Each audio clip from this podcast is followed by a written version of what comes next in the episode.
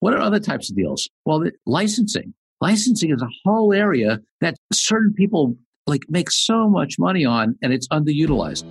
Welcome to the Fueling Deals Podcast, the podcast that teaches how to accelerate your business growth through all types of deals. It's time to fuel up, so buckle in with your host, Corey Kupfer. There are only two ways to grow your business organically through sales, marketing, providing great service, etc., and inorganically through deals.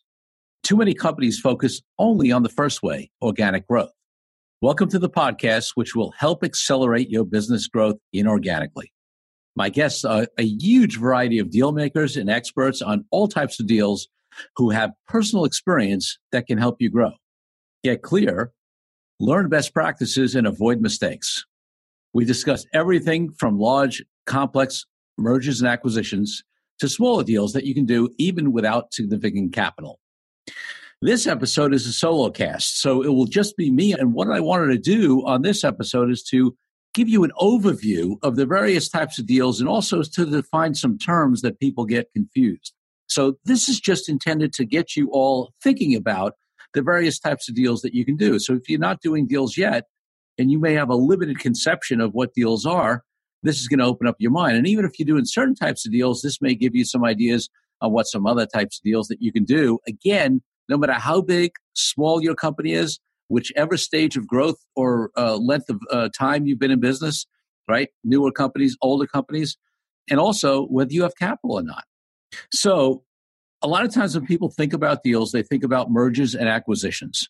And that's certainly a type of deal that can be done.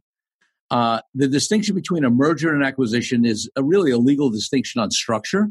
Acquisitions are the most common types of uh, deals in this area, and acquisitions can be done two ways.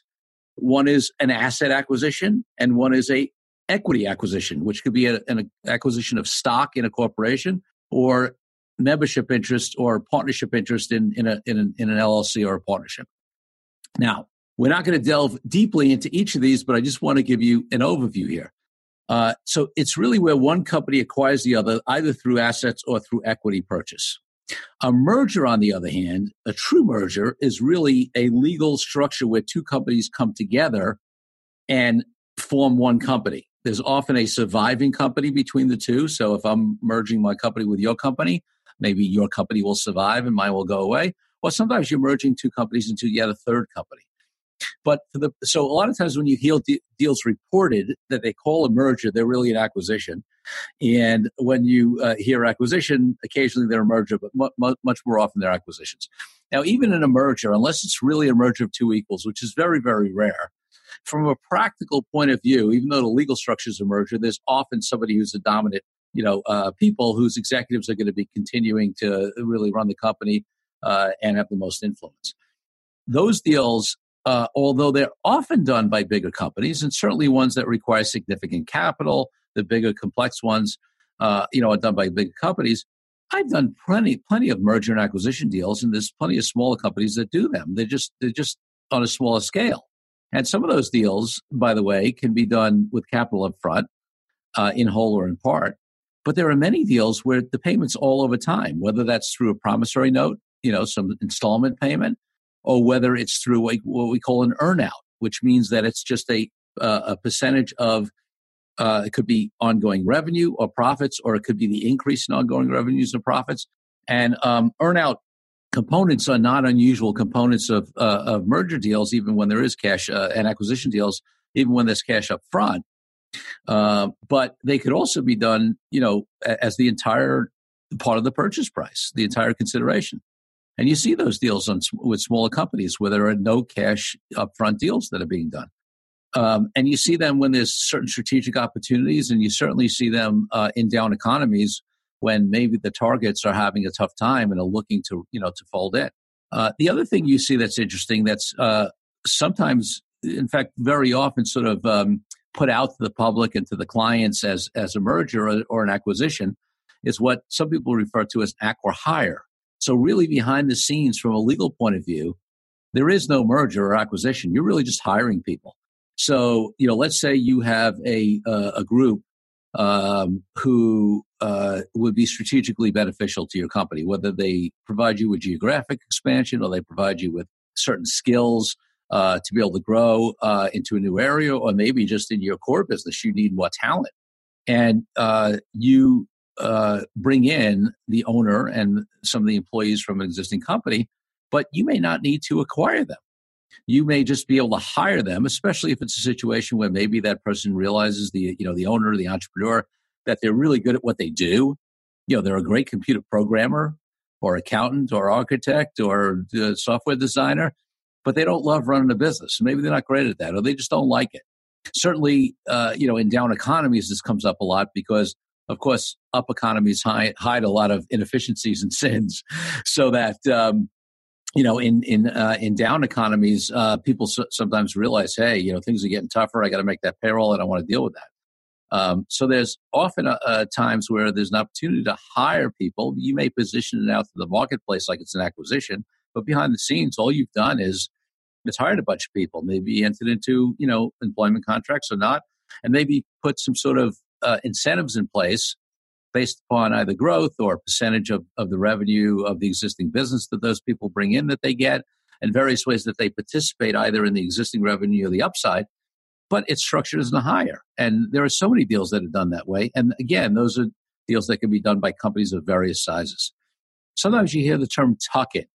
Tuck in is really a merger or acquisition normally, or it could be an acquihire, uh, you know, phrases a tuck in. But a tuck in implies that you have a bigger entity, uh, you know, uh, tucking in or buying a smaller one. And by the way, it's that's more, much more related to the ratio.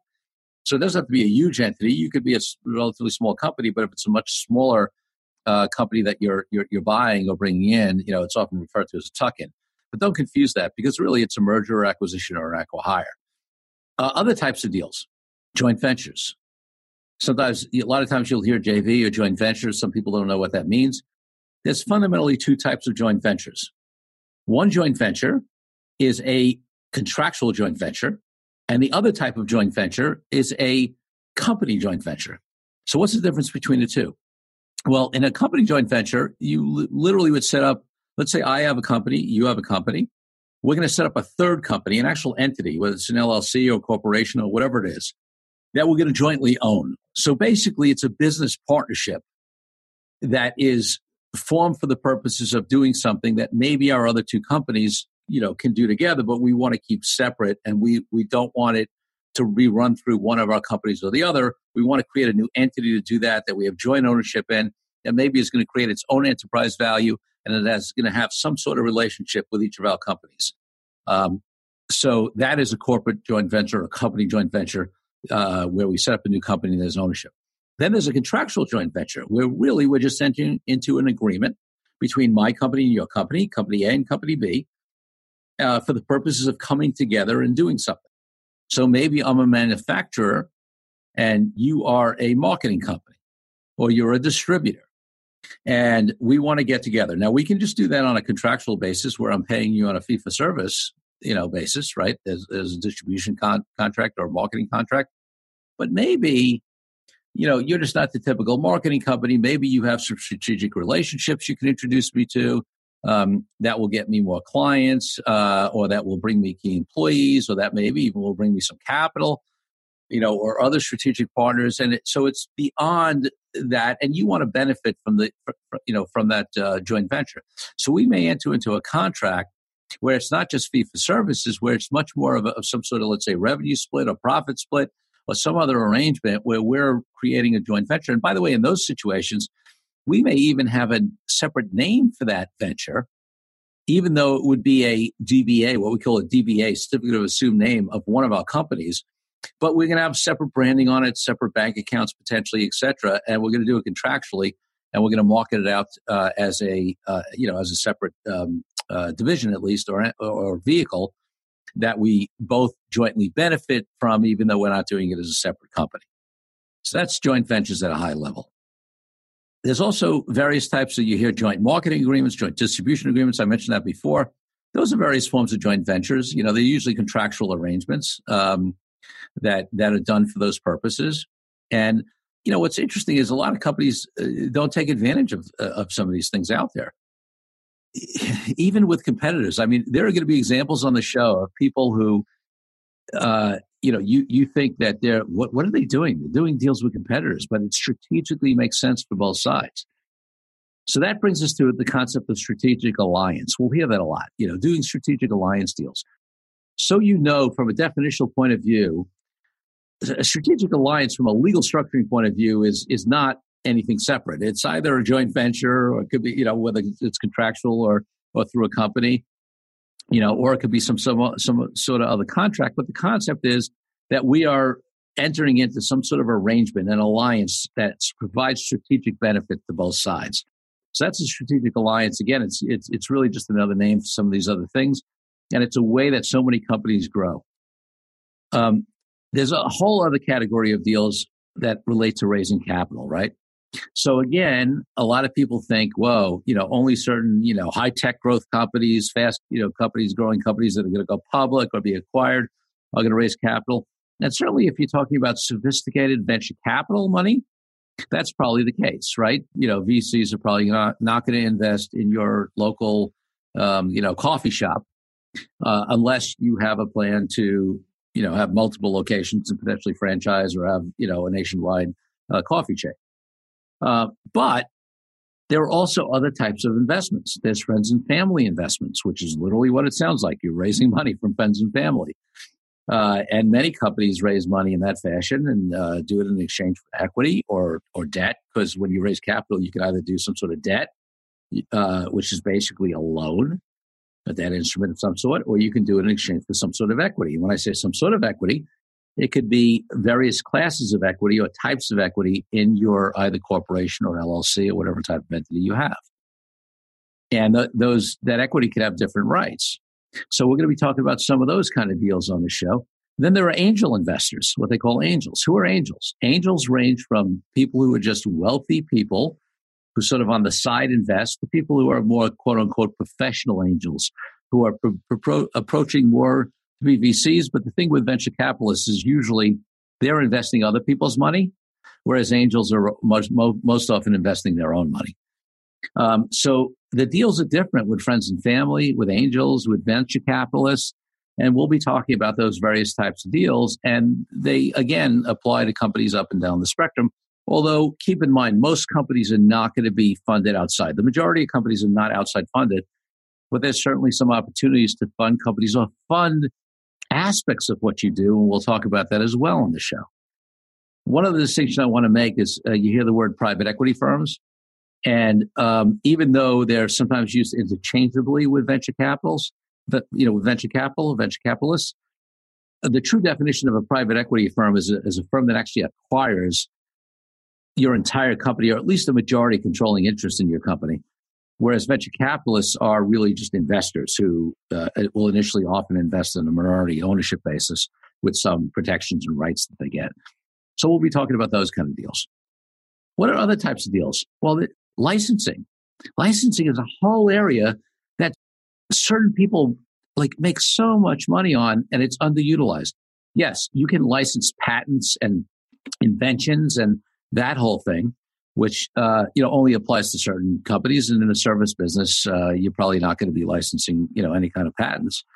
But people license their content, right? I know people who you know people think they make most of their money like either writing books or giving speeches. And we're going to have you know a couple of these people on the show. But really, the biggest way they're and they're making money that way. But the biggest way they're making money is through licensing. They're licensing their curriculum. They're licensing their content. They're licensing other people to train in their workshops. They're doing things online where they're, where they're providing licensing for online training. And the licensing business can be a great, great business. Um, listen, you know, I don't want to get political here, but frankly, if you understand Donald Trump, people think Donald Trump is is is a um, you know is a developer or he's a businessman. And the truth is, if you look at most of his deals, he's a licensing company. He licenses his name to be put on stuff. And, you know, we can have an opinion of him one way or the other and uh, how some of his deals have gone bad and not gone bad. The point is, though, that he's made his money mainly through licensing. There are other examples which may be more palatable to some people who also have done that as well. My point, though, is it's a great business. I'll tell you why. You can you can create a licensing company with not a lot of employees, right? You got to have great something to license. You have to have great content, right? But if you license a brand or license content, really you're entering into contracts for these things that you've created, right? It happens in the clothing industry all the time, right? There's, there's a great example. You know, all, all the designers, they're not sitting there manufacturing all of their own stuff. They may manufacture some stuff, have direct manufacturing agreements, but then they're licensing out their name for, you know, belts and ties and dresses and, you know, shoes and whatever. Um, and, you know, you have certain contractual rights that protect you, that create certain standards, and basically you get royalty money. Uh, it's it could be a great business, and even if that's not your main business, you may have some things in your business that you can license, even on a smaller scale, to other companies. Then there's affiliate deals and referral arrangements. So uh, there are very simple referral arrangements where you know companies give a percentage if you send them a client, but then you know especially in the online world, there are various types of affiliate deals. And uh, often those deals are as much as 50 50 in terms of the split on the revenue. Why? Because you may be the person with the particular content, but the affiliate is somebody who has an audience, they have a following that they can put you in front of. And they're the ones who bring you the business. And very often, you know, there's a various range, but it's not unusual for those deals to be 50 50, these online affiliate deals. So that's an area that we'll be covering on the show as well, and you'll be learning about. Then there are also various types of uh, all kinds of creative deals that don't necessarily fall into various categories. I mean, uh, you know, we're going to have somebody in the show who did a phenomenal deal, basically with a bunch of companies that do the same thing that he, that his company does around the country. And instead of having an informal uh, referral arrangement, they entered into they created a, basically an industry association that we we work with them on that uh, really created a whole a whole system and a, and a, joint effort to to lift all those companies and have you know basically splits and, and referral arrangements, standing contracts back and forth. You know, you'll hear about that. Um, there are various. I remember I'm going to have this client on as well. We did a participation interest many years ago where a client had uh, raised some money through giving equity and didn't want to give more equity away, and they had a revenue stream from real estate agents that we basically get, gave people a piece of in exchange for their uh, investment. So there are a lot of creative ways that you can do deals as well that we'll be talking about on the show.